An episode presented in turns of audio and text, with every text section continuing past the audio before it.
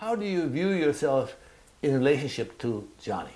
a foil. I, don't, I, don't. I was just, you know, I was uh, the other guitar player, so like that.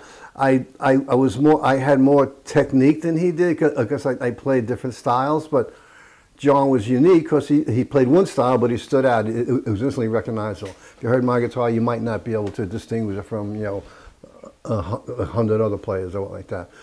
Um, I I love being on stage with him because you know I could do what I want, jump up and down, you know, curse and scream, and you know make jokes about him. He'd make jokes about me. We go back and forth. Um, you were a good team. Yeah, yeah. We, we sort of got along. I mean, in those years we got along, even when we were, you know, the drugs got in the way or what have you. It was, you know, the, he only left the band after, you know, a couple of guys in England started whispering in his ear.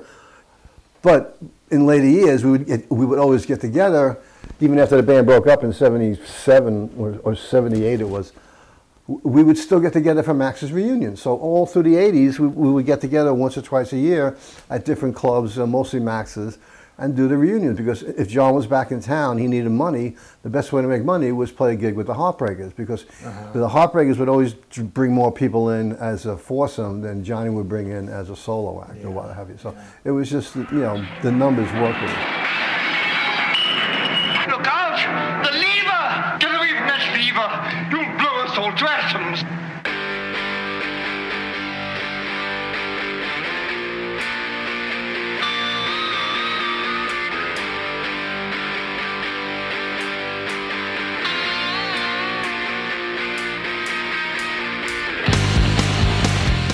Let's do this. I said I was going to chat in the, let me do it. You and I get together, it's kind of hard not to. I know, right? Right?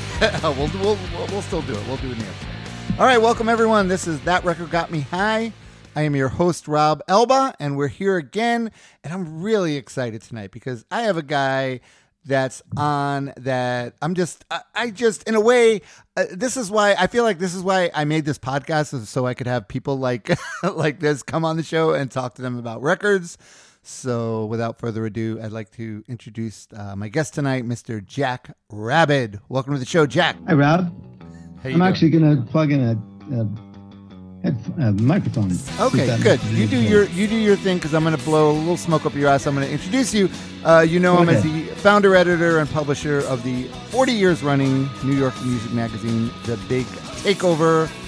Uh, his writing has appeared in Spin, Interview, All Music Guide, Trouser Press, Record Guide, Cream, Village Voice, Maximum Rock and Roll. I could literally go on and on. I could list another 20 uh, publications been a busy bee for 40 years. Yeah, well, we're gonna we're gonna talk about that because uh, uh, he's the host of the uh, Big Takeover Show on RealPunkRadio.com every Monday. Now you've been doing this every Monday. I'm really proud of you because I honestly I thought, oh, he isn't gonna keep that. 372 straight weeks and counting. it's a lot of work, but uh, yeah, you do it. Uh, he's, and he's also drummed for uh, early '80s punks, even worse. Uh, he played with Leaving Trains, Last Burning Embers, Springhouse, and apparently he's a singer now too. if you if you listen to his show, I make people listen to that. That's like torture. That's great. Banned in the Geneva Convention. No, no, I, I, like it. I think I told you a couple of weeks back you did one. Oh, Neil Young. You did the Neil Young, and it was uh, touching. It was kind of touching. there were children crying and colors flying all around the chosen ones. Thank you. yeah. Hopefully um, the torture is sweet instead of horrific. Right. Exactly. exactly. all right. So so all right. So Jack, first of all, you I, I don't think it's a coincidence the record you picked to talk about. Which let's all right, let's get it out of the way. What uh, what are we going to talk about tonight? What's the record we're talking about? Well, it's Johnny Thunders Heartbreakers as opposed to Tom Petty's. Yes. Uh, live at Max's Kansas City. Right. And I was thinking, Jack, because I, I, know both times uh, when you were on the show before, you, you had a whole bunch of records because obviously you could pick probably 200 records you could pick that got you high easily, right? Um. But the record you did, uh, the first record was what? It was um, Jerry Lee Lewis, Jerry Lee Lewis live at the Star Club. You better open up, honey, get your lover boy me that's knocking. You better listen to me, sugar roller, cat the at the high school rocking. Honey, get your bobbin shoes for the the jukebox blows a fuse. Got everybody hopping, everybody bopping, bopping at the high school house.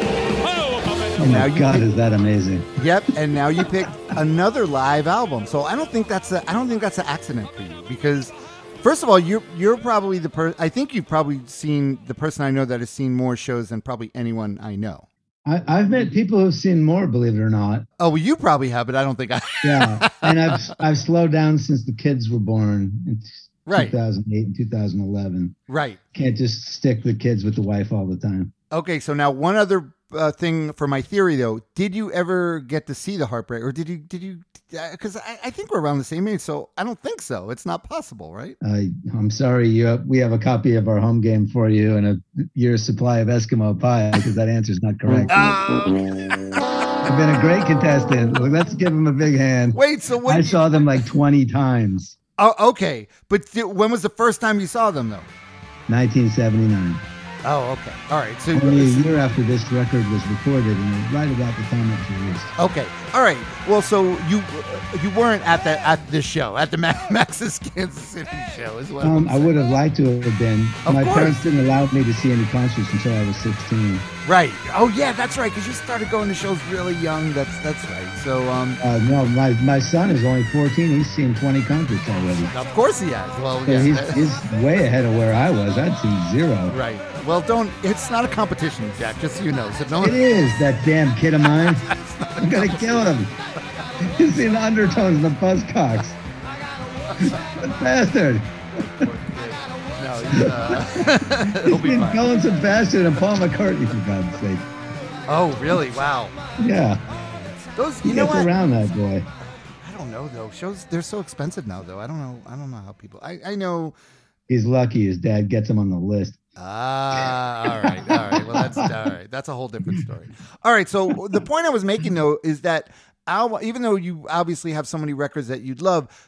Uh, Records hold a special spot because I'm I'm in some this is a, this is something that you wish you would have been at just like the Jerry Lee Lewis at the Star Club. Imagine if you could have been there for that. And this also like oh, yeah. so it's like shows I, I that see what you mean. yeah, yes. Shows you listen to and you're like, you know, because obviously you you love going to shows and you love seeing bands and this is and that's the great thing about this record is that it's just it's just so rock and roll, you know?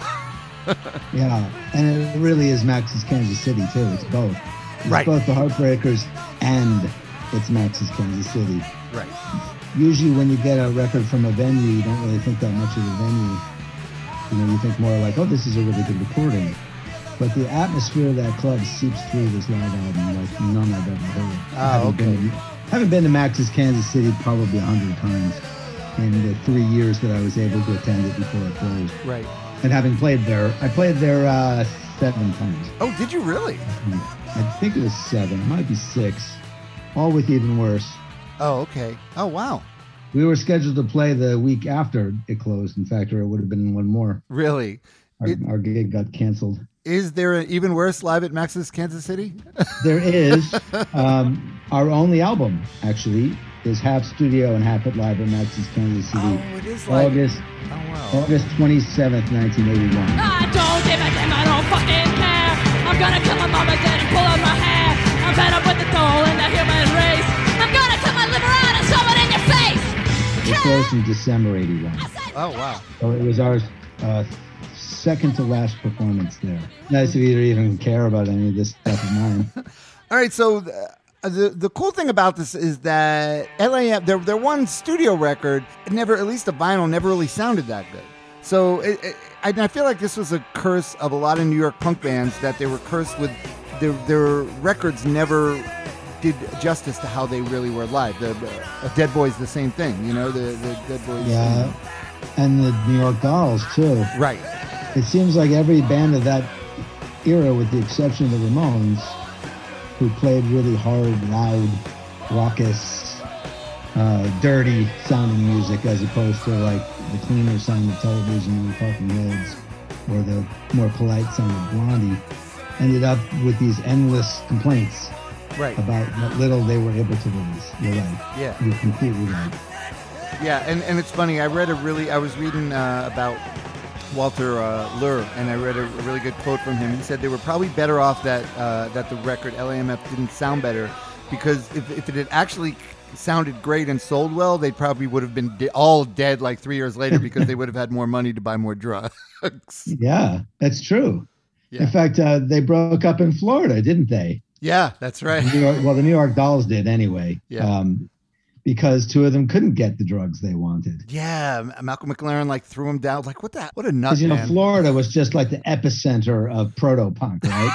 In, in 1975 I have or no, I, whatever. I have no idea what he was thinking. Um, but that's that. All right, so Jack, this is one. Of, but before we get into the record, this is one other thing I wanted to ask you about because much like me, I'm sure you, much like me, probably more you. We've grown up. We've known people. We've had friends that have you know been involved with drugs. Some of them made it through. A lot of them didn't. Never made it through. Some of them never. You, I, I don't know. I don't want to get too personal with you, but I don't think you've never had a, a issue with drugs. You've never had like a drug thing. I've never taken any Right. I know. And me, and I'm the same way. except alcohol, but that's you know, Right. the legal Uh, kind. well, yeah, exactly. So, I've gotten fairly drunk with you. yeah, that's true. Um, but yeah, so I guess. Some Indonesian joint that shall go unnamed. Yeah, there you. Oh, yeah, exactly.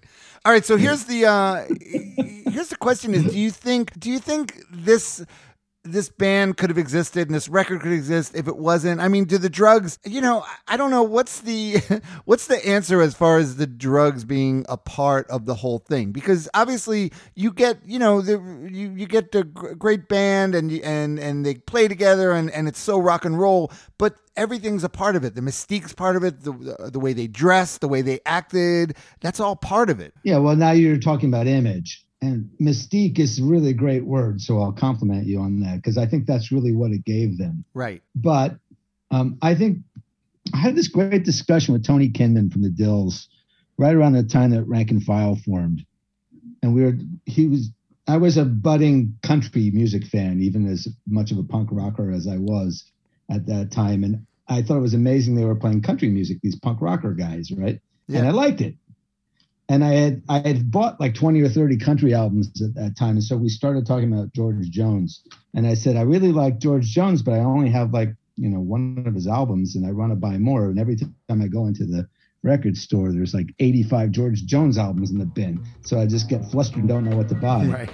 And so what should I buy? And he said, Well, just buy anything where he's got a crew cut. Well, in North Carolina, way back in the hill, lived my old pappy and till the sun went down, and then you'd fill him a jug and he'd pass it around. Mighty, mighty pleased. And he was right. He was so right. And part of it is because it was before George Jones became such a tremendous alcoholic. Oh, okay. but also because you know uh, as it was the case with a lot of country music it got a little softer as nashville became you know more you know prone to the big grandiose production and whatnot but the discussion led to the idea what what do you do with george jones without the alcohol how much of his mystique was Right. that he was drunk Right. uh, George, uh, hank williams with his problems with pills and booze Right. dying like 29 or whatever. And Tony, you know, I was a young man at the time, not like now, and he really turned my head. He said, you know, that stuff, it's just image. It doesn't really help you. They, a lot of people think I have to take drugs, I have to drink, or I won't be creative. And that's a lie because plenty of people create lots of great things without those stimulants. Yeah. Yeah. And in, in fact, they're more likely to be an impediment and produce produce less music and less art and less creativity. So the late Tony Kinman, I tip my hat to you. I think they would have been great anyway, is the short answer here. Yeah.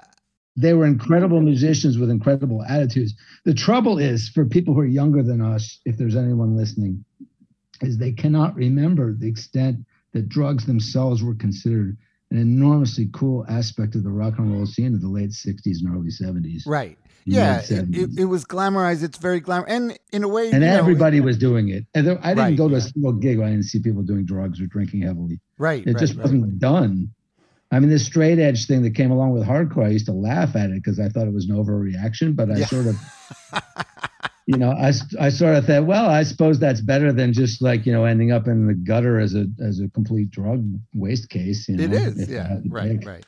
And at least at least these people can make records anytime they want. Right, right. Because I know, I mean, I, I- it obviously got a bad. So you, if, if you ended up seeing them a lot, you probably saw some like really great gigs, and you probably saw some uh, train wreck shows too. I imagine. Right? Not with the Heartbreakers, oddly. really. I think this is some. I said this even when I was 20 that Iggy Pop and Johnny Thunders had this in common, is that they were incredible performers, but if they had terrible backing bands, they they still couldn't be any good. Oh, right. And right. they had great backing bands, even if they were trying to be bad, they just couldn't. They couldn't. Right. They couldn't because the band is so hot that you can't help it. okay. You know, it, it's going to inspire a performance in you, even if you think you're going to mail it in tonight Right. or that you're really ambivalent. Yeah. You're just going to get caught in the wave. And that band was just awesome, even without Johnny, because I saw them without Johnny. Uh, there was a night when Johnny left between, they used to do two shows at night at Max's at 10 o'clock and 1 o'clock on the weekends. And the opening band would play both shows. So the opening band would play at 10 and 1, and the headliner at like 11 and 2, Oh, right? Jesus. So there was this one gig where Peter Crowley, the guy who booked the place, told me this great story of what had happened is that he had paid them in, in heroin and John Johnny just went home. And he like called up and was taunting Peter, saying, like, I'm not coming back. Ha ha, you sucker, you know. And so like he's like, Well, I got Walter right here. I don't think Walter's gonna want to hear that, you know, because I'm not gonna pay you for the second show oh, right. you know, you, I assume you're going to play here again someday. You, you're not going to like this. And Walter goes like, "Fuck that! I want to play." You know, get your butt back over here, Johnny. And Johnny's like, "No, I'm not going to play." And he goes, "Well, fine, we'll play without you." Oh, God. I would love to hear that. Cover. Could you imagine that conversation? Yeah, sure Peter Crowley was like, "Fine." right. And sure enough, they only made it like three songs into the show before Johnny came slinking back, holding his guitar case. Oh, right nice. through the crowd, just plugged in, and no one said anything. Like Right, you know. right. And finally, Walter said, like, good of you to make it or something like that. That's awesome. something really snide. Right. And they sounded great even without Johnny, but Johnny was like an X factor, you know, he's like um he was much more unhinged than them. The three of them were just this really tight band despite being kind of loose. It Right. was an oxymoron. They were a tight, loose band. So who was playing And- drums when you saw them at that time? Who was playing drums? Yeah, I never did see them with Ty Styx. I saw them entirely with uh, Jerry Nolan. Oh, okay. Yeah, because Jerry Nolan came back eventually. But explain to everyone what happened. Like when they recorded this particular show, it was like one of their. I guess once they came back, they they played a whole bunch of reunion farewell shows because whenever they needed money, they would always they were like a guarantee. People would always come to see them, right? So they they. Uh, Yeah, we used to line up about six o'clock, seven o'clock, even though they weren't opening the doors till 10. wow. because that would guarantee us a place in the first third of the club, which is where you wanted to be. right. There was a stairwell a third of the way back in the club where the waitresses would go up and down with orders from the kitchen downstairs, and the sound booth was up against that. And if you were behind that, it was nowhere near as loud or as good or as clear Okay. and you were you, you felt a little more cut off from the stage and what was going on there. So we always had to be in the first third of the club, which meant that we got there early and just sat against the wall of the bank, waiting, waiting for them to open the doors. wow. We'd just sit there and talk for four hours, and eventually they'd let us in. Right. So this was with Billy Rath uh, on bass, and then uh, Ty. Yeah. So Ty Styx, which I'm sure On, on the live album, yes. Right, Tie right. Sticks. Is any wonder that I took a name like Jack Rabid, Yeah. Right. meeting people named Cheetah Chrome and Johnny Thunders and right. and Ty Styx and all these people. It's it's uh, stuck though, Jack. Yeah, I, unlike John Lydon, you know, I never tried to ch- change it back. right. I was perfectly happy with the name I'd chosen. I'll Um, always be Johnny Rotten anyway. So this intro, the record, it's it starts out with the with the intro they used to play when you were seeing them. Were they still using that same intro? Yes. It sounds crazy. And uh, I'll explain to you too is that the lights would go out. So it'd be pitch black dark with only like the beer signs lighting up anything. right. You knew the band was there because you saw them walk by you on the way to the stage. There was no backstage next to the stage. You had, the backstage was upstairs. So they would just walk right past all the tables with their guitar cases, and you'd see them go. But then they dis- disappear behind the curtain. The stage had a curtain, a big black curtain. And then what would happen is they would they would take off the jukebox, put on that uh, intro tape, which sounded like Hitler stormtroopers. Yeah, it's like scary. It's like terrifying. Yeah, it was like they were coming down 17th Street, you know, and coming right up the stairs. Right. Like, oh my God, they're flooding Union Square with these like Nazi stormtroopers. And I think it was Hitler's doing a speech, you know, and air raid sirens, and and it would just really kind of get your blood boiling. Right. And then the band would start playing without opening the curtain. Oh wow. And, um, so about 10 seconds after they'd start the song, the curtains would be flung open and the light from the stage would hit you. right. And there'd be the band, and like almost immediately Johnny would start singing, Right. unless they opened Pipeline, which was an instrumental.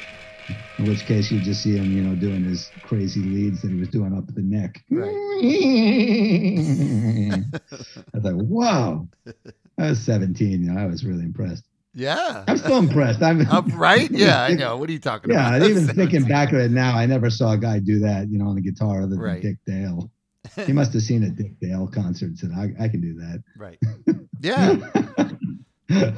All right. So on this uh, on this record, yeah. So you got the intro, which I'll, I'll I was playing. I'll, I'll play that. I'll put that under in the back. But then uh, and then they open up with this song, "Milk Me," which I guess originally it was uh, a chatterbox on the New York Dolls on "Too Much Too Soon." That's correct. And it was given a different name when Johnny did it on his first solo album, which was called um, Leave Me Alone. Oh, So okay. The same song with three different titles. nice. All right. Well, now we're gonna call it "Milk Me." Here we go.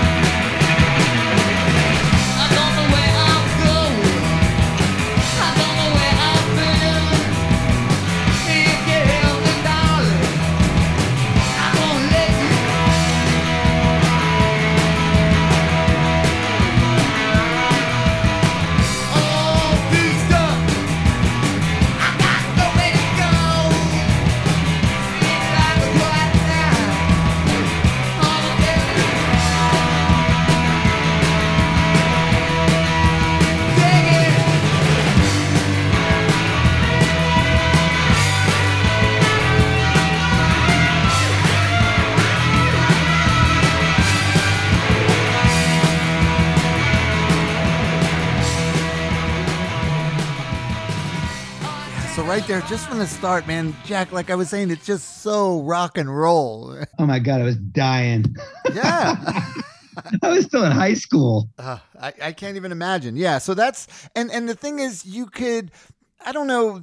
uh, I don't know what. uh there weren't hardly any bands like that, right? Especially then. I mean, because I think even when uh, when like the New York Dolls went to uh, England and stuff, all these English bands, I, I I know they would say like Johnny Thunders. They all knew that like he was the the real deal. Like so, you know, there were fakers and there were guys that sort of you know put on an act but he was someone that just like he couldn't help it right it was just it was just in his blood and in his soul and it was like Well, New York Dolls had toured England. right right yeah yeah the uh in, that's like where Billy Murcia died, the original drummer. that's right yeah in like in ear- there. early 70s like 73 right They Yeah. were actually much better loved there than they were here. I mean, they had a big cult following in America. right right And cult yeah, following in America need, means diddly squat, right whereas in England it meant quite a lot because it's such a smaller pond.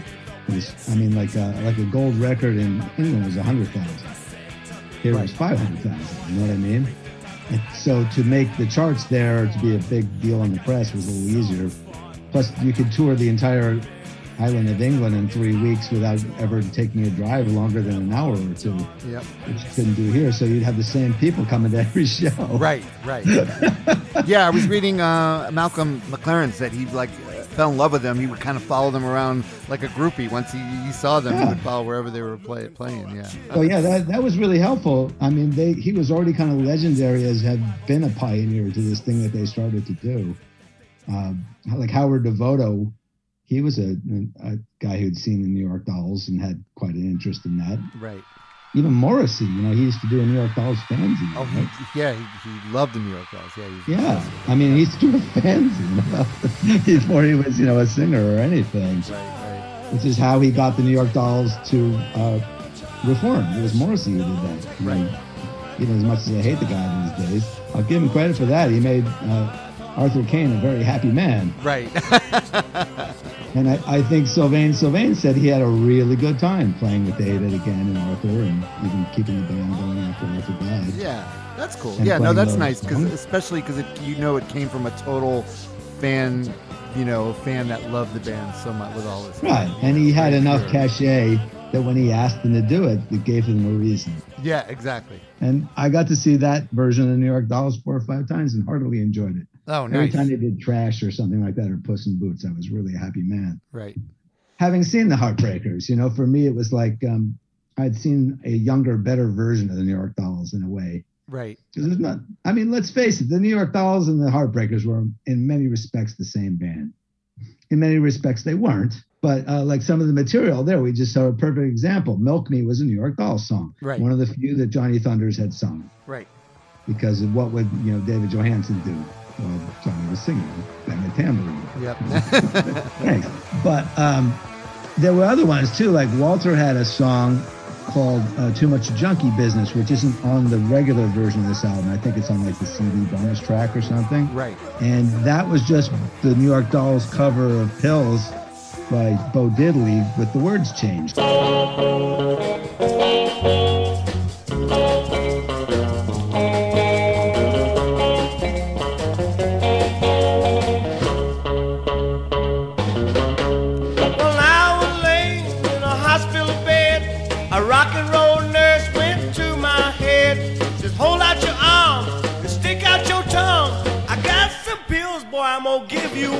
Right. went to my More or less. Right. I mean, it- Well, they would do that. They would play fast and loose with a lot of, uh, especially on this one. One fun thing about this is the way they play fast and loose, throwing in uh, the lyrics, uh, and they definitely do it on this next one here. So let's listen to it, and then we'll talk about it. So let's listen to their version of Chinese. Rock.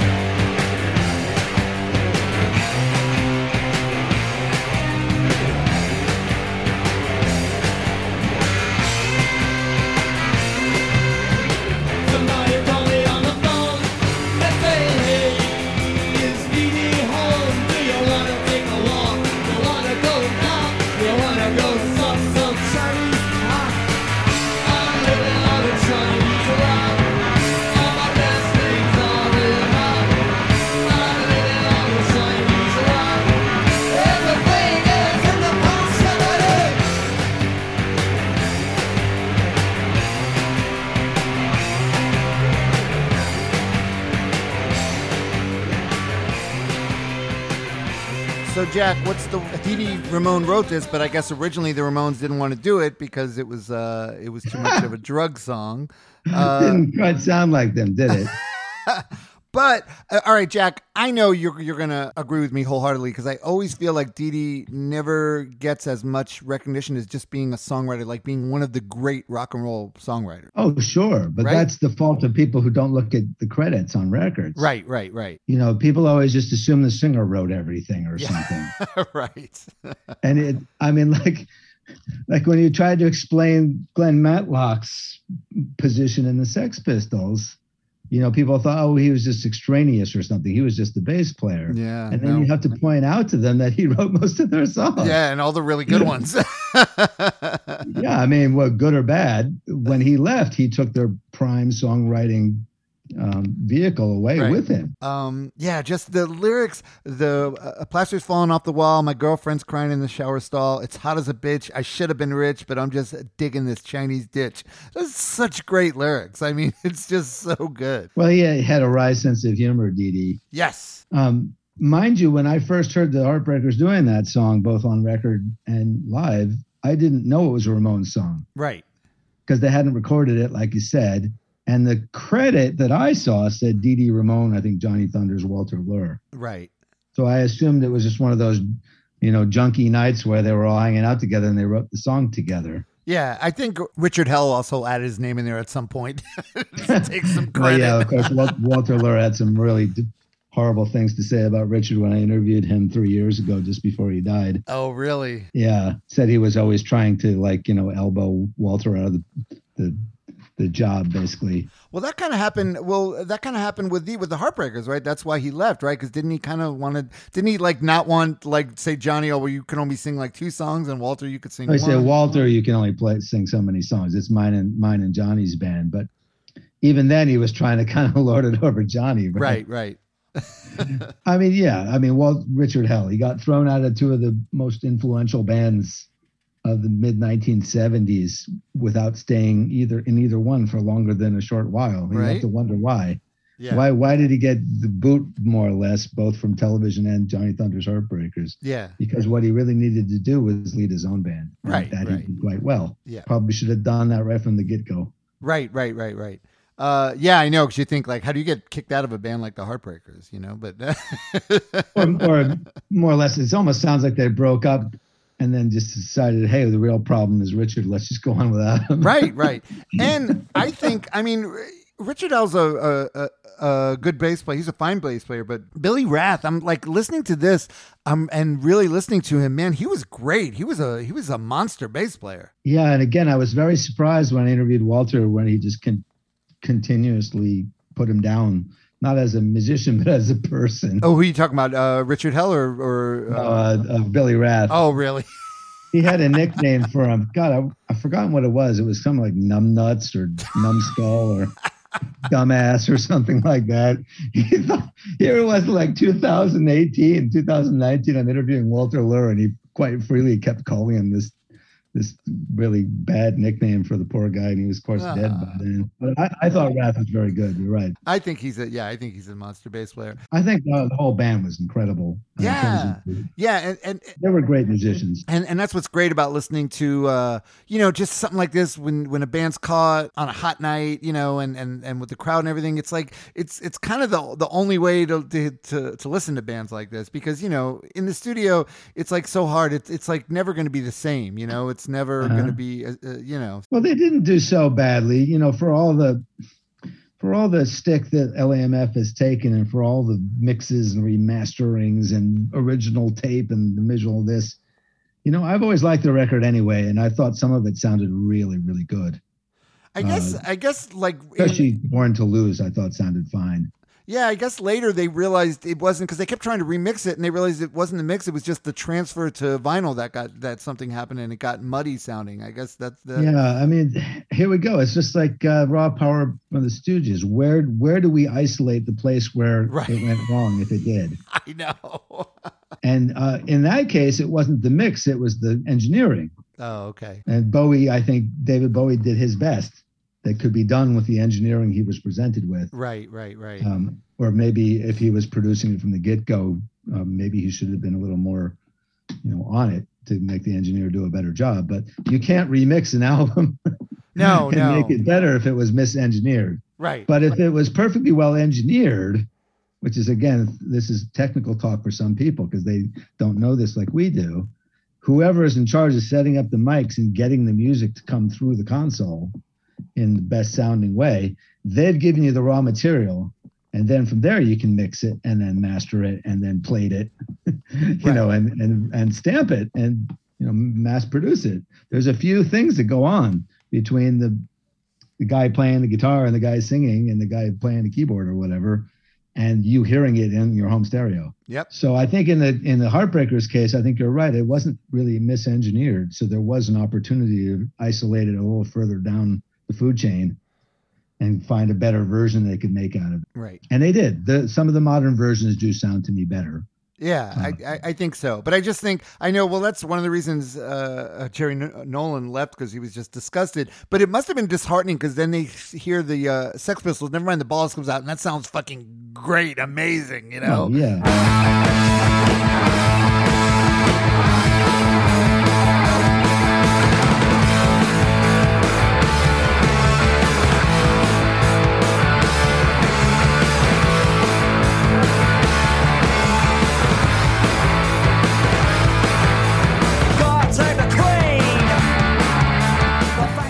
Well, they had Chris Thomas and Bill Price working on that. Yep. And if you look at the you know, uh, discography page of those two guys, you find stuff going back to the Beatles. You know, in t- Chris Thomas's case, they had worked with some of the best musicians and made some of the best records already. I don't know if Speedy Keen was really the best guy to be producing the Heartbreakers, Right, for right. starters. and second of all, even, I don't think he did a bad job. Even you know, there was certainly worse people you could pick Yeah. but you know, signing to the Who's label when the Who had their own problems to deal with in the late 1970s, right uh, about a year before Keith Moon died. You know, I don't think they really had quite the stewardship that the Sex Pistols would have on Virgin or EMI or A&M, Right. or that the Clash would have on on CBS. All right, so now we got Walter Lure, uh, Walter Lure song, uh, him singing. Let's listen to Get Up. And I, I just love the way they introduce these songs too. It's just it's, yeah, it's that was always a highlight. It's so great. Get off the fucking phone. Good luck. This is called Get Off the Fucking Phone.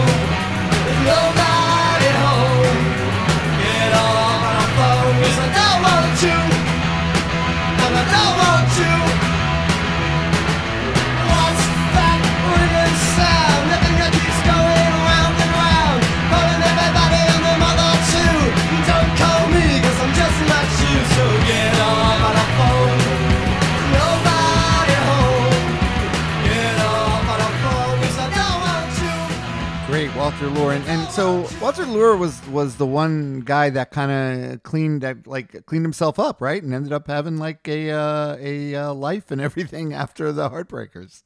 Yeah, I, kn- I knew the story, but it was fun having him tell it again. That in like uh, something like 87 or so, he just decided to quit cold turkey. No more heroin after like eight years of it, nine years of it, or 10 years of it, or whatever. Right. And he said he had a hell, absolutely hell couple of months. Oh yeah. And it was just torture, but eventually uh, he got over the hump and he just never did it again. Ended up being a quite wealthy stockbroker. I know, right? Good But- for him though. still doing you know first heroes and then waldo's gigs right Waldo's, to the yeah. end and not any different didn't seem like any different walter Lure still with the crazy jackets and the crazy Right, tie. right. Yeah, he did some shows down here with um, uh, Charlie Pickett. I think even played with him uh, a couple times. Uh, uh, he, they came down here. yeah for a while there i had a closet of something like 10 or 12 polka dotted shirts and that was my homage to the great walter Lure. dress set Nice. you know only i never wore the ties i drew the line there and i didn't have quite the cool jackets that he had either So uh, you mentioned the sense of humor they had in this next song, uh, "London Boys." I mean, Thunder's he wrote it uh, as what? Like, why did what is it in an answer to? oh it's an answer to new york by the sex pistols Right, and and then Quite- what does he quite obviously at that. Who, does he dedicate the song to? Joe. Joe Bummer, because Joe was there that night. Yeah, I thought that's so funny. I mean, just the way he says it. Oh, Joe thought it was hilarious. Joe Oh, loved he? Johnny. Oh, good. Okay, good. We talked about it in the interview I did with, with Joe for our cover. Oh, nice. He uh, he was on his way back from San Francisco because "Give 'Em Enough Rope" by the Clash was mixed in San Francisco because they made it with Sandy Pearlman, the Blue Oyster Cult producer. Right, right, right. And instead of just going back to London, and Mick Jones and, and um, Joe, who were the only two who went, decided to make a pit stop in New York and hang out at CBGB's and Max's. Oh, nice. all their- and they, you know, they knew the Heartbreakers from the Anarchy tour, even though there was only a few shows that ended up being allowed to be played. Right. And, uh, you know, obviously made contact there and went to the show. So, you know, having Johnny you make fun of, you know, the English guys like that right in front of two of them is pretty amazing. It's great, and, and I still say I I like the I think this is a superior song to New York, the Sex Pistols, New York. I don't know, maybe I I, love that find them both equally funny. I'll tell you that much. Yeah, I mean, give give Johnny Rotten some credit. I mean, talking about a heroin addict saying, you know, with nothing in your gut, you better keep your mouth shut. Yeah. It's pretty freaking funny. that is good. It is good. And, and you know, I, I interviewed Johnny Thunders and or, or sorry, Johnny Rotten, and we talked about that song. And he said, "Yeah, it's just black humor. We love the New York Dolls." oh, You know, okay, nice. All right, I absolutely awesome. loved them. well, that's good to hear. It was a little bit of a cautionary tale, though. You know, Yeah. Johnny Rotten, he was always going to lay it on the line. What he thought. Yep, yep. you thought it was a shame that their drugs were ruining this band, you know, and and by extension, his friend Sid Vicious having his life ruined. Right. And I even, you know, I read when they were down. I think Mick Jones didn't he? He played with Sid Vicious, like in Sid. Sid's He uh, most certainly did, yeah. I think you can hear that on the Sid Sings record. Oh, nice. I'm not certain, it was mostly like uh, Jerry Nolan's band, The Idols, that was backing up Sid Vicious. So yeah, that's part of a piece, and that's another recording from uh, Max's Kansas City. But in that case, the atmosphere can't help. Right. The singer had no talent, unfortunately, other than just being a kind of walking train wreck. Oh my God. Yeah, I know that stuff is hard to. Uh, it's hard to listen to. Yeah, other than My Way, which has a strange, bizarre. I love. I will always love. Right. I will always Yeah. love that. I will always I- love. And now the end is near, and so I face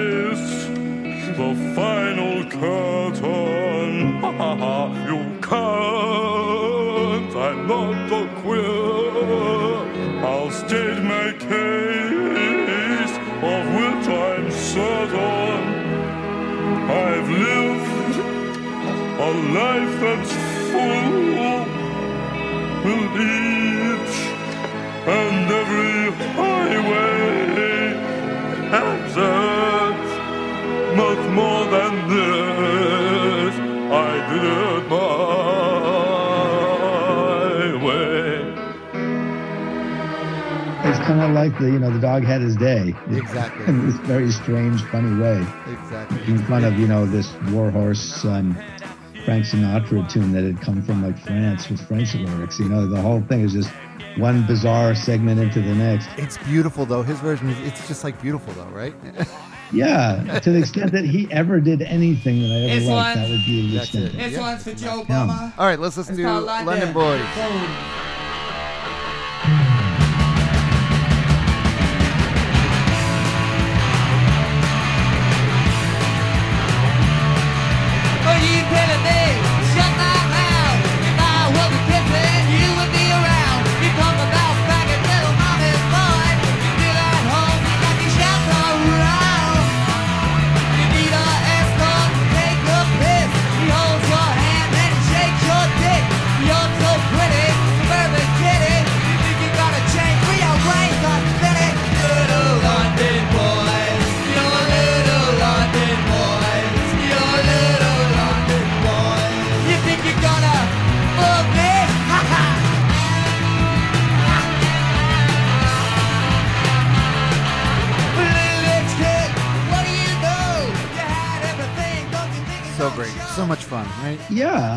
Uh, the New York response to, Right. the, to the London black humor.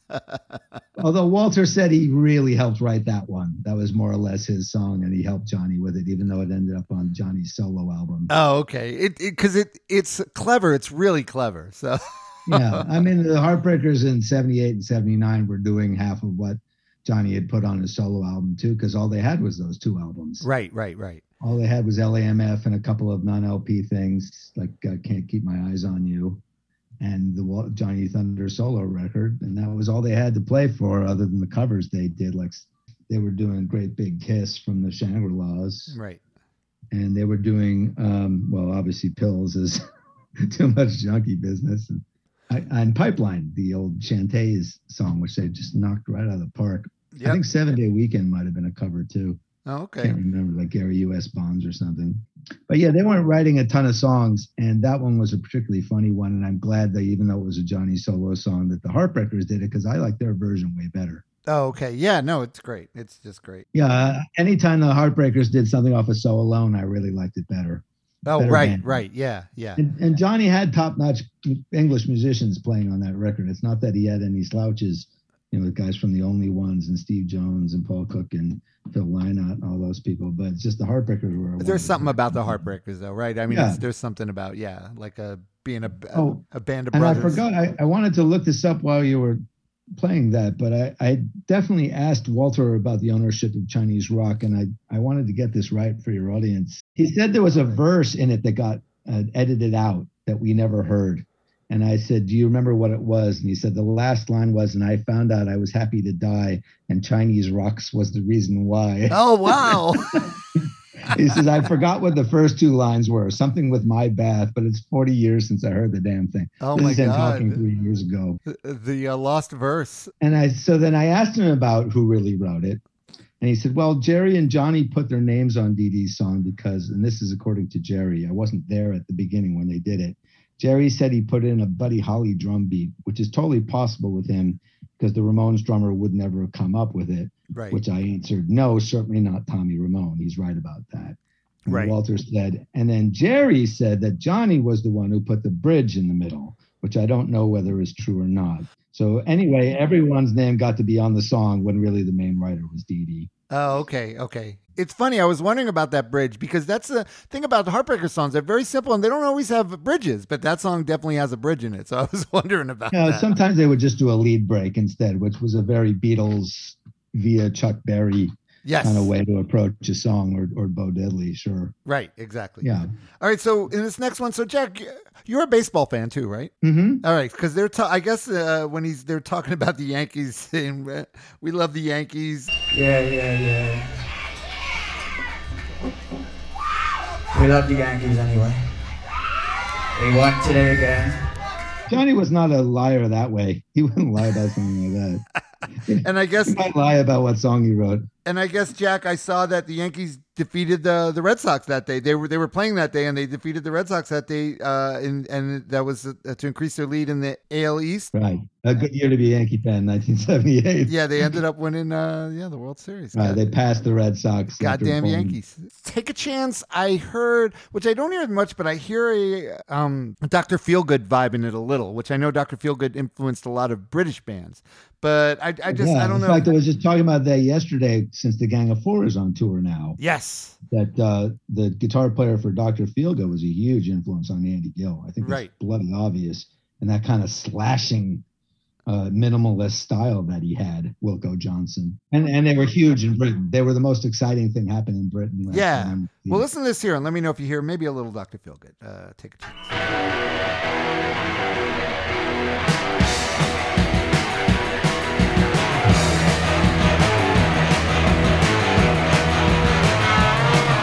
You come here, little darling?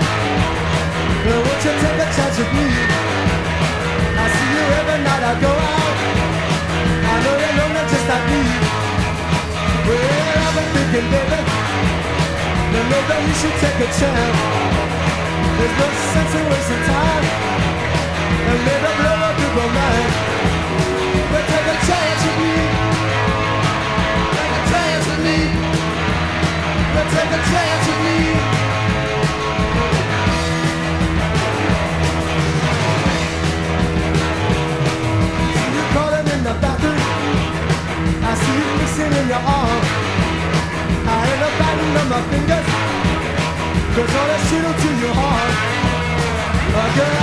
I've been thinking, baby.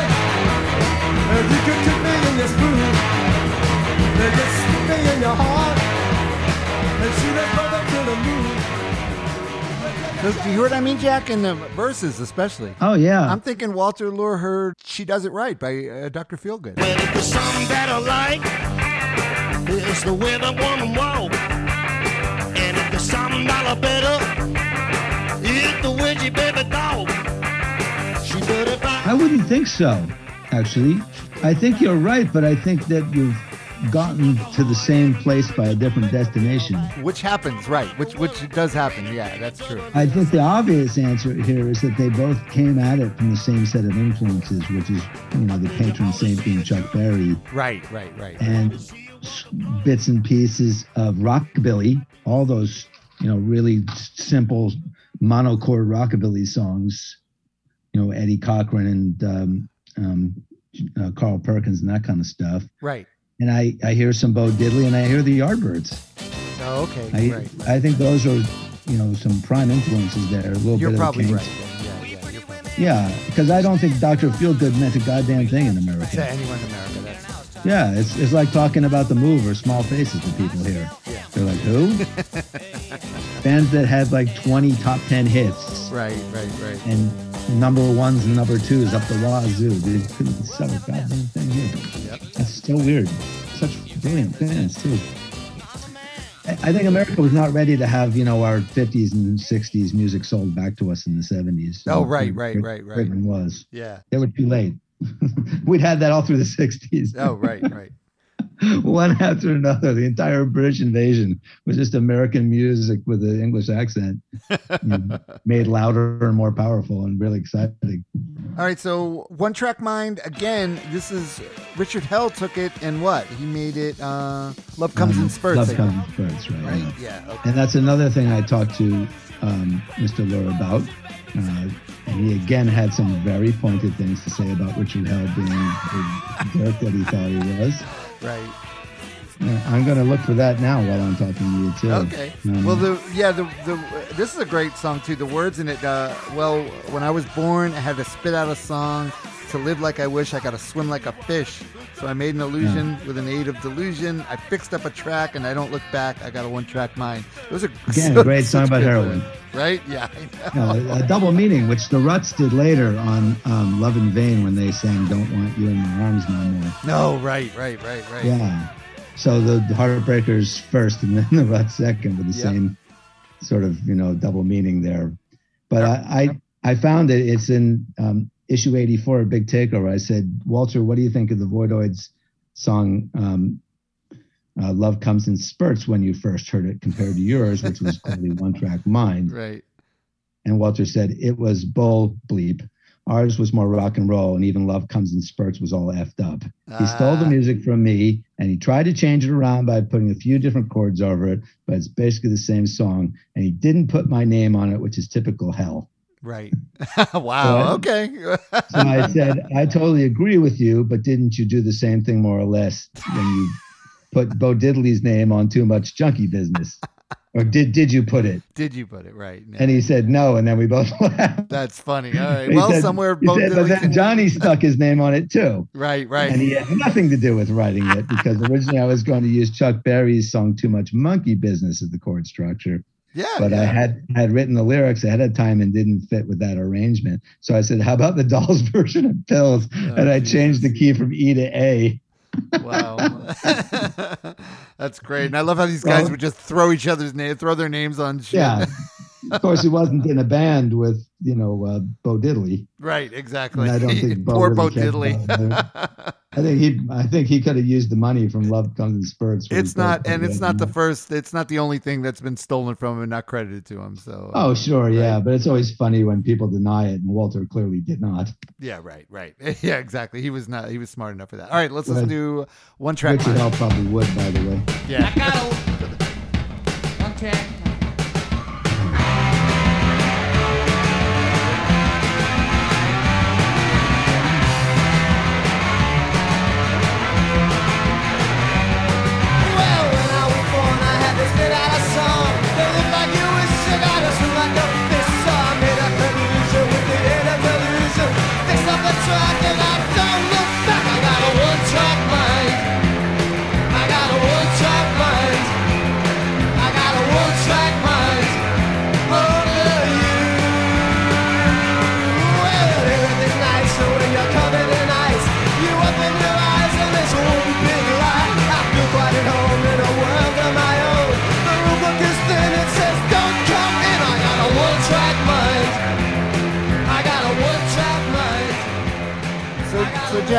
Get not to get back on the drug thing too much, but did you ever like you're you're a 17 year old kid, 18 year old kid listening to these songs? From the suburbs. Yeah, right. First of all, did your parents know what, where you were, like waiting for the second uh, Heartbreaker set?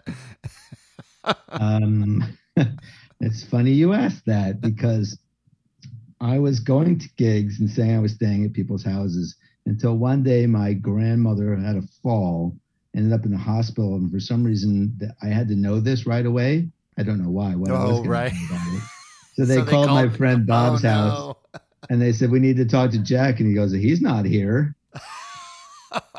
I'm busted. So the next day when I got home, having crashed in Manhattan, they said, "Whoa, how was you know Bob's house?" And I was like, "Oh, it was fine." Oh boy. What were you doing? Oh, just hanging out. You know, what were you doing? I'm like, nothing really. And finally, they just, since they couldn't get anything out of me, that's funny. We called this house and they said you weren't there. Oh Jesus. And I go, I guess I wasn't. oh boy. so after that, it was another story entirely. And uh, they ended up sending me to a therapist because they figured I'd joined some weird Moonie cult. Really? That's wow. Like like a I mini. thought there was something Lou mentally Reed, wrong with me. Kind of like a Lou Reed story. well, it was just therapy, and I agreed to go because I hated working for my dad, which is what I was doing. You know, hauling around 300 pound plants when I was 140 pounds Oh, with people twice my size who had no problems, and I was like, "Ugh." So you said therapy? Okay. yeah, I'll go sit with a coffee in a nice plushy chair and talk about myself. oh, geez. I think I like that better than you know digging ditches for plants and stuff. So I was like, yeah, I'll do that. Everything worked out. Everything worked out. Unfortunately, I only went to like six sessions, and the therapist said, "I'm sorry, there's nothing mentally wrong about this kid at all. He doesn't need any therapy. He's perfectly fine." Yeah, of course. He just wants to go. just he likes doing things you don't approve of. Right. Exactly. And you know, he's he's a high high school senior, and he's going to be leaving the house soon. He just is kind of ready to go now, and if you just keep pushing him out, he's just going to go sooner than later. So uh, then he turned to me after giving them, you know, that thing that they were doing a bad job with me, and, and said, "And Jack, you're a terrible family member. Ah. When, when your mother tells you to take out the trash, take out the damn trash." yeah. Come on. And I was like, well, yeah, but you know, they don't they don't respect what I'm doing. They don't like what I do. They don't understand what I'm doing, you know, and and uh I want to go to Max Kansas City, hang out with bands and play in bands and you know, this is where I'm going with my life. He goes, Right. Yeah, I know. Says what you need to do is make up a contract with your parents. No more lying, no more of that stuff. And from now on, no more gigs on Wednesday or Thursday. Yeah, right. At least not on school going to nights. school on two hours sleep. From now on, you can go on the weekends for these last four months of school. Oh, And- okay. And you can go anytime that you want. Just tell your parents where you're going to be so that they know where you are and stuff. And then my mother says, Well, you know, I'm still worried. Okay, we'll sign this paper, you know, and, and now I have to do chores around the house and have a better attitude and stop being a snide little jerk off. And I said, Yes, I will do all those things. And I did them because I really wanted to go to gigs. I Yeah. really- I wanted to be in Manhattan Ah. and she announced that she was going to my next gig with me and my cousin Lorraine. I had I had a cousin, long may she live, one of the greatest human beings in the world. She would go with these with me to some of these gigs, and she was older than me, so she could be like kind of like my my guardian. In a way. Right. So my mother came to see Johnny Thunder's Heartbreakers with Cheetah Chrome and the Casualties. No. Uh, we lined up at about eight o'clock. My I bought my mom a, a chair of some sort. I don't know how I managed that Right. and she saw Johnny Thunder's Heartbreakers, this this family values, you know, uh, Eisenhower Republican, you know, suburban mom. What did she think? She thought it wasn't as bad as she feared. She thought it was going to be just like this wall to wall, you know, den of iniquity Right. with people shooting up right in front of her Oh, instead okay. of upstairs in the bathroom. Rock and roll. Just a rock and roll show. Yeah, and she was just stunned that everyone knew me. Uh, yeah. You know, these are not these are not people I was bringing back to Summit. You know, with crazy Yeah. clothes and crazy color hair, and you know, people in green and pink and blue hair in '79. It was pretty darn unusual to somebody in in the suburbs. It was even unusual in Manhattan at that time. So, so she was a little taken aback by the fashions and the the hair colors and all the rest. But they're all people just kept saying like, "Hey, Jack, you know how you doing? Good to see you. What's up?" Were That- you Jack Rabid? uh, were you Jack oh, Rabid yeah, then then I was, You sure. were. I took it in 1978. Oh, nice. The second I got into punk, I knew I wanted to have a name because I thought it was so much fun. Captain Sensible, you know, Yeah. Rat Scabies, Good for Uh, you though. You came up with some uh, Towels, with something you know? good, a, a good one that stuck too. So good for you. Dennis Racket, you know, Right. Well, that's nice. Dinah That, Cancer. that's nice that your mom at least was open minded enough to go check it out and see it. She Well, didn't. She didn't ask to go to any more Heartbreaker shows afterwards. No, she did see one even worse gig we did with the Stimulators. Oh, okay, nice. Because I basically dared my my mother and dad to come to see my band play. Right. My poor dad, it was the only time I ever saw him with two hands on a beer. He was so out of his element. A guy who was confident in every social situation except for that one night Right. at, T- at the Tier Three Club down in down in Tribeca, legendary place, kind of like the Mud Club. Oh, nice.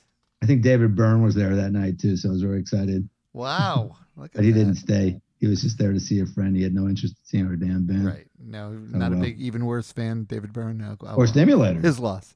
yeah, if anything, he would have been there to see them because they they packed the joint. Yeah. We went our first our first gig. We played in front of like 325 people, and there would have been more except it was sold out. Nice. Not bad start my first ever gig Nope. in May the second, 1980.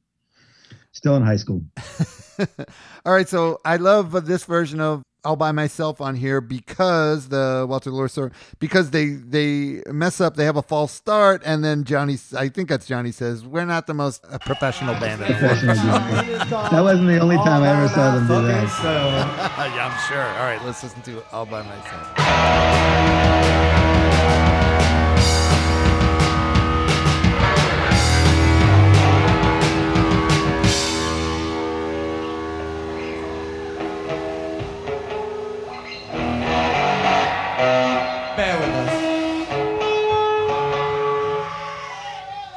The most professional. Have a hand for our band new here. drummer. We just we picked him up this week.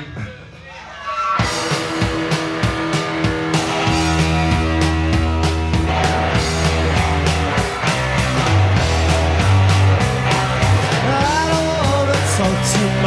I just wanna get to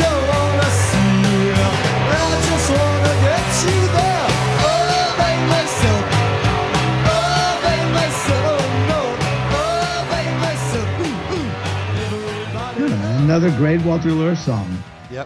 You know, people thought it was Johnny Thunder's Heartbreakers. It was just the Heartbreakers.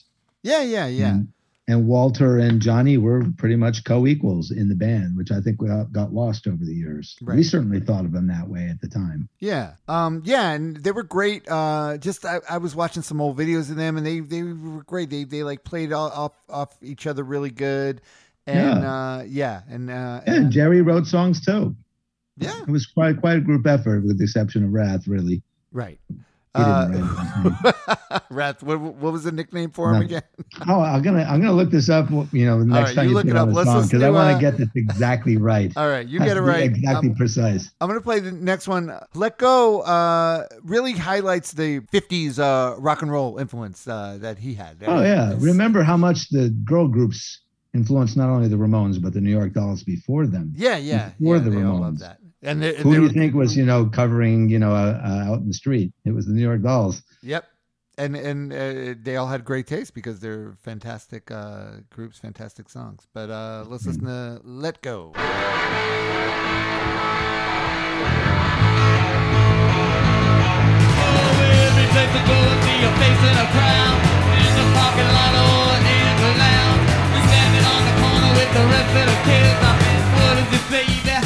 Every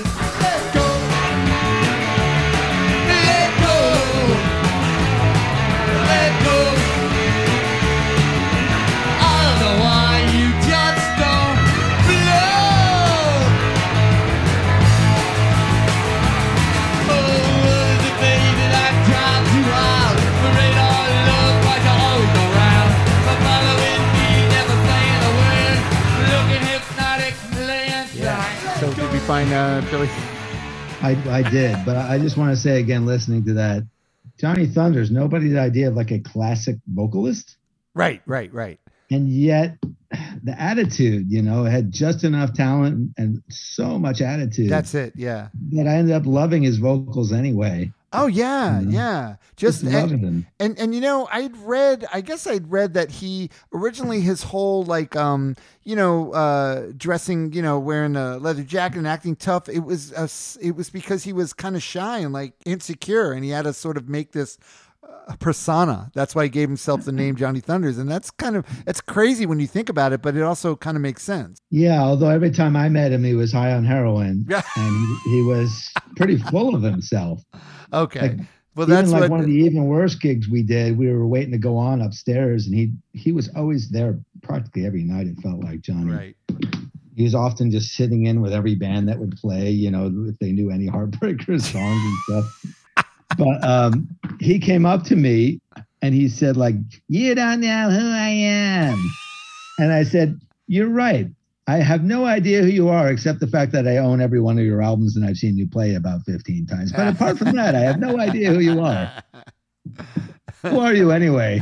And that was just such a quintessential Johnny Thunders moment, kind of like, you know, trying to be the big shot. but he was right. the big shot. He didn't have to act like it. right we were all right. just completely floored that we were standing, you know, having a beer with this guy yeah who didn't know us from Adam, except that we were dressed in punk rock clothes. right exactly. So he probably recognized us as his children, you know, yeah his, his spiritual offspring. In a way, I think he said that because he was like, I gave you this life and you have no idea who I am. Right, And right, we were right. thinking, oh my God, there's the guy that we love so much. Yeah. The reason we're doing this. Yeah. Okay. Well, I found it for you since you asked. Billy Rath. Good. He said, um, Billy had these great eyeballs. If he had half a brain behind them, he would have used them to take great pictures and stare at the audience. But Billy was a speed freak when he joined. He was living in Florida, ahem, and some guy in New York knew him and got him to come up for the audition. He was a great bass player, but he was just like, Hi, Walter. I called him Dimwit. Oh, jeez.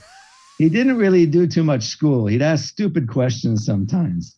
The best part is that he was exactly what the band needed when he joined because we didn't need another star personality like Richard Hell, Yeah. or Yeah. like Richard thought he was. Right. Because then there would be fights over who would sing and write the music and stuff like that. Right. So Billy was perfect. He fit right in. He played great bass and he could sing backup if need be, but he wasn't going to be an antagonist. Yeah, no, that, that's great though. That that is, it's like mean. It's a little mean, but it's Yeah, I mean, that, those guys, they never sugarcoated much, did they? Right. I know, right? Well, the rest of the New interview Yorkers. kept calling him dimwit. they're New Yorkers. What do you want? Yeah. Oh, but I should mention these these interviews I'm quoting from are from issues 83 and 84 of Big Takeover. So they're just three years ago. And if people want them, they can order them from us because it was a really fun interview. Oh yeah, it always. I mean, whenever I, I talk to you and then you go, oh yeah, when I interviewed him, it's like you get you get to interview all your heroes. It's amazing. Yeah, because it's fun. It is fun. all right, so listen to we got a typical Johnny Thunder's uh, rock and love song. Let's listen to "I Love You." As I call, I love you.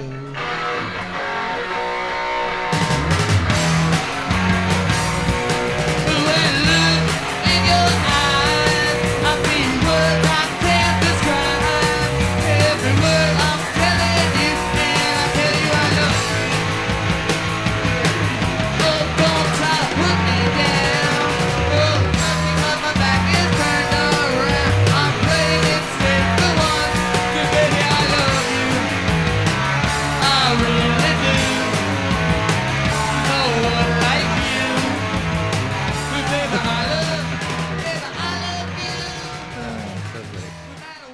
Typical little sappy love song there. Right, right, right, right. Although my remembrance of that is like when they would cover Great Big Kiss, which is, you know, the Shangri La's really sappy love song for an otherwise tough set of Queen's girls. Right.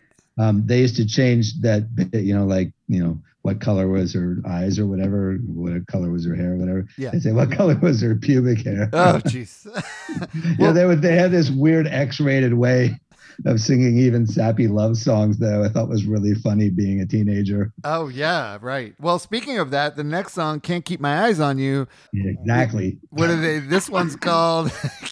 Are you actually allowed to play this on your show? Can't- that introduction? yes, we can. Can't keep my cock in your face. Uh, but thi- Yeah, that's Walter.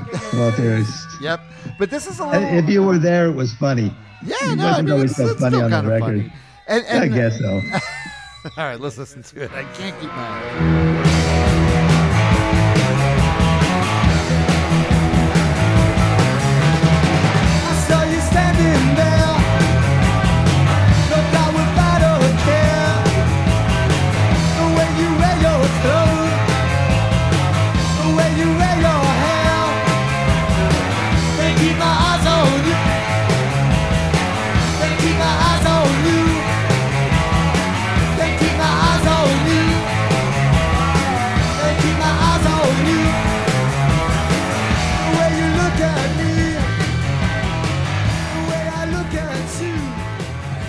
It's funny. It's it's a really simple song, and I notice uh, Richard Hell. Why the hell does Richard Hell have a co-write on this one too? It says Lure, Nolan, and Hell. So I guess maybe he was involved. Well, he obviously was a good songwriter, as he turned out, Mr. Yes. Hell. Yeah, the ones he didn't steal from Walter. Right? Yeah. or, or take from a 50s uh, song that most people didn't know. You know, I, I belong to the um, beat generation. A lot of people don't know how much he, he took from that one. It was a hit in the 50s and turned it into I belong to the blank generation. I, I've played that original version of that on my show from, you know, 20 years before Richard's song. Oh, nice. So the, my two favorite Richard Hell songs were nods to someone else's, but he's still a good songwriter. Yeah, and and he was more. I guess they. I don't know who it was who said it, but they said he was more of a poet guy, like into poetry and stuff. Yeah, he so- was into the lyrics for sure. Ex- yeah, know, right, obviously, he was a good bass player and he could write a tune as well. They all could. Right. That song sounds to me yet like another Bo Diddley pop. Yeah, yeah, for Um, sure. Kind of like what the New York Dolls were doing, not only when their cover of Pills, but also stuff like Puss in Boots. It had that that kind of like um, Roadrunner slash Pills kind of uh, Bo Diddley cadence to it. And uh, do you think the first line, I saw you standing there, do you think that could have been a little nod to the Beatles, a little homage to the Beatles? Yeah, maybe, Maybe. but in the same kind of simplistic love song kind of thing that they'd grown up with. You know, like Walter told me that he was a regular at the Fillmore East all through the early 70s. Just even if he didn't know what band was playing, he'd take the subway down there, buy a ticket for $3 and go in and watch, you know, even like the Grateful Dead or whatever. He was just doing every drug in sight other than other than heroin. That sounds kind of like a young uh, Jack Rabid. well, yeah, except except uh, for me, I was seeing stuff that was not well known nationally. right, right, right. Uh, whereas Bill Graham was booking, you know, like gigs with the Kinks and Miles Davis opening. You know, Right. I wish I wish I had been older and I could have seen those gigs. I, I would have liked to have seen, you know, Jimi Hendrix do two sets or the Who debut Tommy or whatever. But I wasn't old enough. Yeah. I was born during the Kennedy years, not the Eisenhower years. Yep. No, me, me too. So- Same. But yeah, they they had a real steeping in rock's history, and they were big rock fans. I mean, Johnny Thunder was a Kinks song after all. I'm oh yeah, that's right. That's right. Yes. I'm sure Johnny knew that. Although I don't think that actually is where he got his name. I'm sure it kind of rang some bells with him. Right. Uh, you know, how do you get from being Johnny Gonzalez from Queens, you know, to Johnny Thunder? well, you you take in some of the mystique of other bands Right. that were playing around. And before he was in the New York Dolls, him and Sylvain, those guys, they were seeing tons of shows and they got into it, man. You know, Yep. they were complete students. Yep. They Like were. But the Beatles. The Beatles could play every 50s song that was ever, ever any good. right. It's the same thing. Right. But at the end of the day, Johnny just wants to be loved. This is called I Wanna Be Loved. I want wanna two, be- three, four.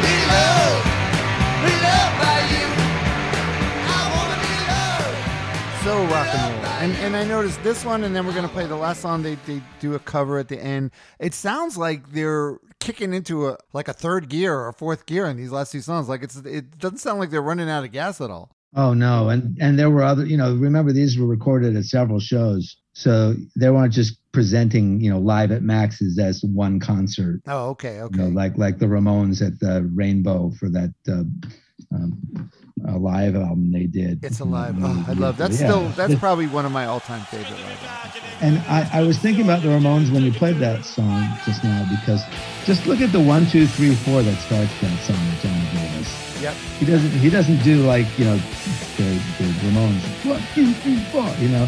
The Ramones just were the most exciting band I'd seen at that time just for their sound. Right. Not for anything they did on stage or any of their attitude or anything, just the sound of what they were playing would just hit me in the gut. Right. And so I saw the Ramones like six or seven times and just was just in love with that sound. But I always thought they were kind of mooks, you know? it it turned out when I finally met Joey a few times, I realized there was a lot more to him than that, that he was a really cool and interesting and, and sweet guy. Oh, nice, nice. And Dee Dee was just this guileless, funny, like numbnuts, basically. Like, hey, what you doing? I know. Hey, cool. You want to hang out? You know, that's the thing. I I I, feel bad that Dee gets this rap as like being some kind of moron or idiot, and, uh, and he, He had to be. He just sounded like He one. was right. He sounded totally like one, but no one could write that many great songs Yeah. and everything Plus, and not be uber smart. friendly. he was the guy in the band everyone wanted to hang out with, Yeah, yeah, fans and other members, because he was so guileless and friendly. right. But the the this is the thing when the New York or the Heartbreakers counted out a sound one, two, three, four. They haven't even hit the first note yet. And you're like, yeah, Yeah, yeah, right, right. oh man, lay it on me, Jesus. Yep. My my heart's already racing before they even hit the first Yep, time. yep. And that was that was Johnny and his band and the whole band to a T. They just they would up my excitement level, just their attitude. Just the way they would be like these like devil may care, I don't give a you know toss. Uh, you know, we're just like hanging out here kind of guys. But when they launch in a song, it would just be like so gripping. The Clash were the only other band I saw at that time that were that gripping on stage. Oh, okay. And then eventually the Bad Brains, when I finally saw them starting in '79. Right. Those right, right. those bands had everything going for them visually, as well as uh, orally.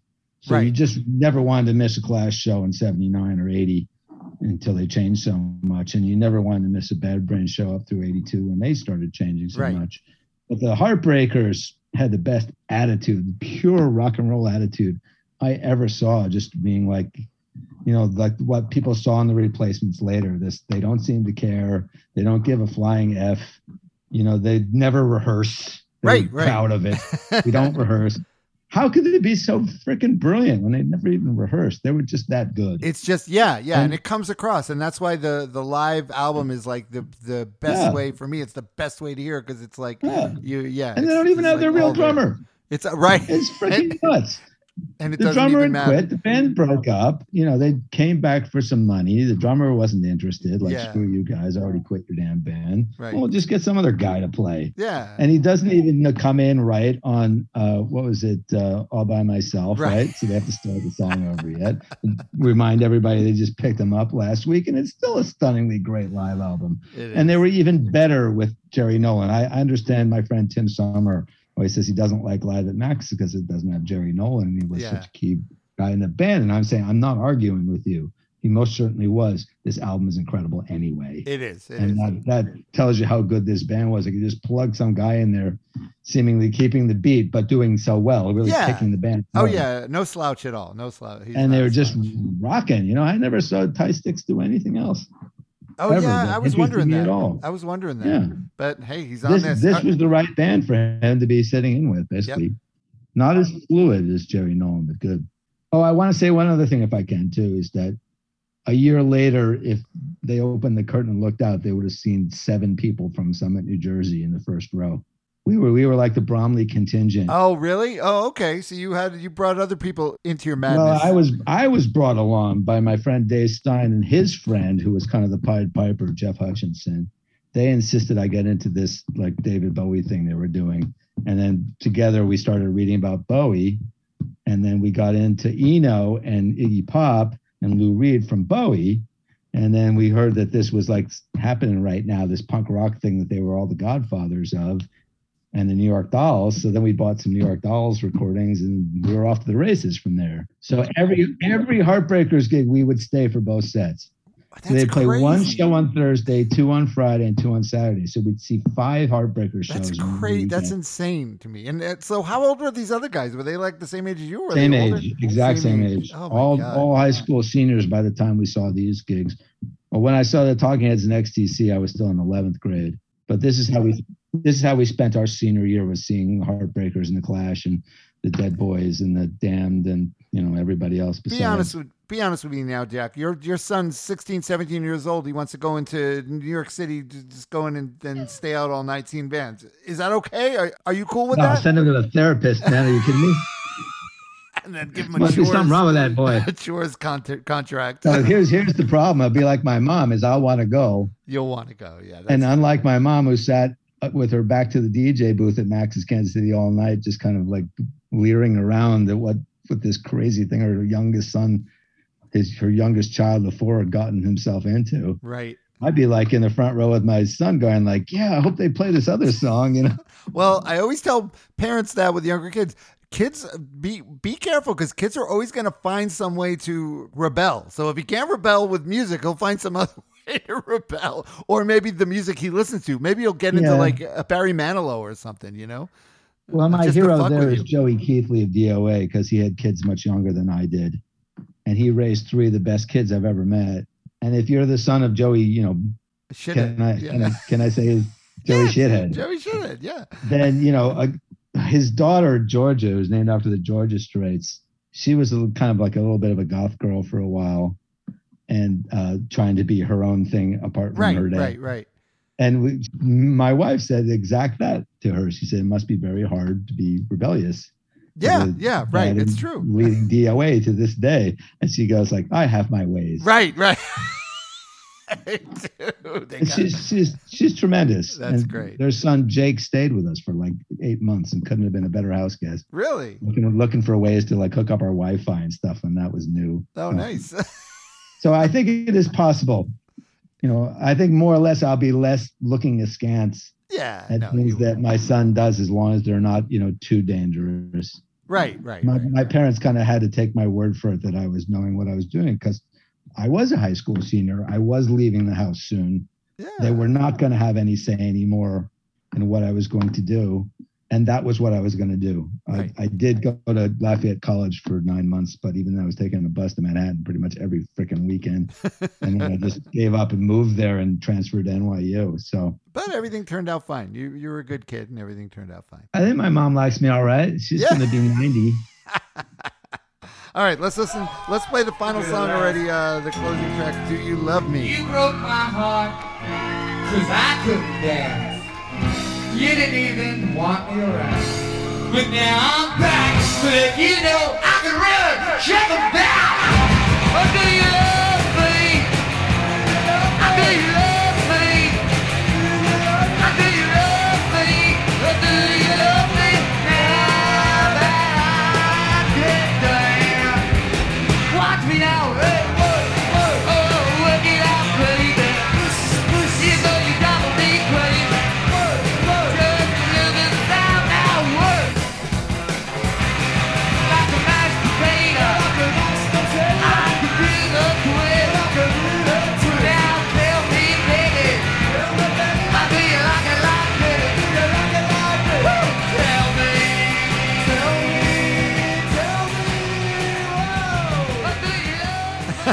so great, so so great. Just fantastic. Yeah, it is. And uh, again, you know, proof of their bona fides as being 50s and 60s rock fans. You know, that was a hit in like 1962. So they were really young when that came out. right. And it was written by Berry Gordy. Yep. Berry Gordy wanted to give that song to the Temptations, who weren't famous yet, but he didn't think their vocals were right for it. So they gave it to Contours, who uh, hadn't had any hits with their first couple of records. So it saved their career briefly. Okay. But there you go. The I didn't know any of that when I was watching Heartbreakers play it. To me, it was just an oldies song I'd heard on the radio. right, right. exactly. And I, after that, I could never listen to the Contours version again. It sounded so wimpy, Oh, I know, I know. It's true. and it's a really good version too. One other thing I wanted to ask you, which I've always wanted, I've always wanted to ask you, when you go out to these shows, when you've been going to these shows for the past forty years, do you wear, do you put anything in your ears? Do you wear earplugs, or have you ever worn earplugs at shows? Uh, when Husker Du, Motorhead, My Bloody Valentine, Oh, Jesus. replacements. There's about six or seven bands I've been forced to wear headphones. Oh, ear- okay, earplugs. okay. It's just you. You'll, you'll leave. You'll have to leave. I, I left a Motorhead show. Really? I only saw them twice, and I gave up. Because I, I saw them with the Blizzard of Oz, Ozzy Osbourne's band Palladium, and that was such a big place that it was vaguely tolerable, the Right. volume. Plus, they only played 40 minutes because of the opening act. But a few days later, they op- they did a headline show at Irving Closet, and I was in the front row, and you know they came out to the good and the bad and the ugly. What a great! Speaking of intro themes, Yeah, right. fantastic intro theme, but they like open with like Bomber or something, one of my favorite songs, and they, I was so blown away by the volume, I had to go back to like the tenth row, and then the second song I think was like We Are the Road Crew, and I was like in the twenty fifth row. Oh God, you just they they drove you out. I, I lasted like three and a half songs, and then I was on 15th Street. I said I can't take this. wow. even with even with head earplugs. Some bands were just so screamingly loud. My Bloody Valentine without earplugs sounds to me like something we should do to like you know a war criminal. Right. That's Here, you're going to be in the third row for this, and they're going to play, you know, 19 minutes of the same chord at the end of you make me realize at a blistering volume. And you Right, right, right. and renounce your sins.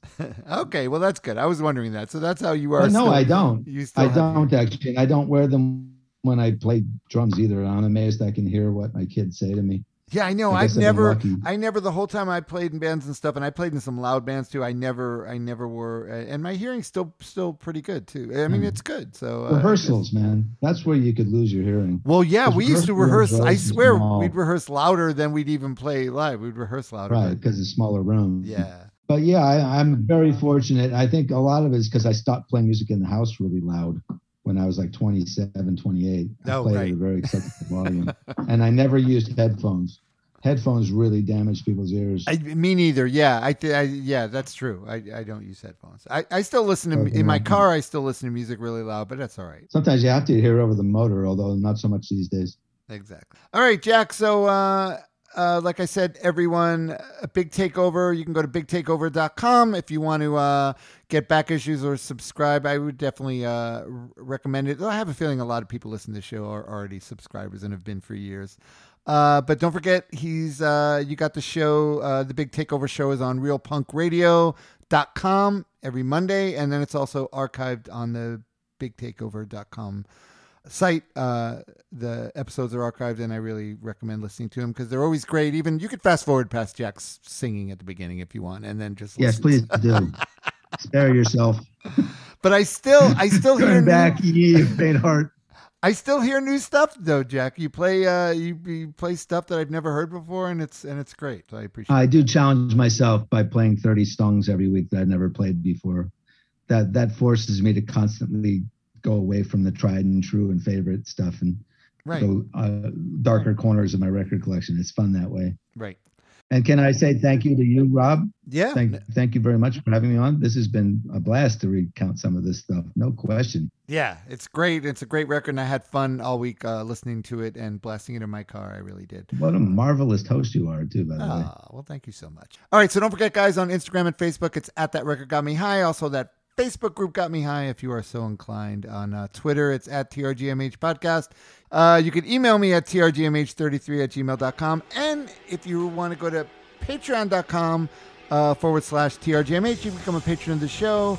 Uh, I'd also, like I said, definitely I can't uh, recommend more listening to the Big Takeover show. And if you like it, become a patron of Jack's because he's been doing this for 40 goddamn years and he's still doing it. And uh, you're amazing, Jack. 42. Huh? 42 years. Counting. Crazy. You're, it's amazing. And uh, still, still listening to, still seeking out new music, listening to new music. And it's, it's so thanks again for being on the show, Jack. Thanks again, everyone, for listening. We'll see you guys. Thanks to you, Rob. Oh, you're welcome. And thanks, thanks to those friends of mine from Summit I mentioned, uh, Dave Stein and Jeff and Dave Hutchinson and Janet Whitehouse and those people, because I wouldn't be doing this without them. Really? And hearing this record reminds me of that. Wow, that's no that's other great. record reminds me of that like this one. Yeah. Of how lucky I am in a way. Yeah, that's awesome. That's great. And and uh, they're all with us still. They're all still with us too, which is great too. Not Dave Stein, unfortunately. He died in 2014. Oh, right. Speaking of drug problems. But, you know, all the rest of them, they're thankfully still with us here. Well, cheers to all of you and cheers to you, Jack. And we'll see you guys next week. We are out of here.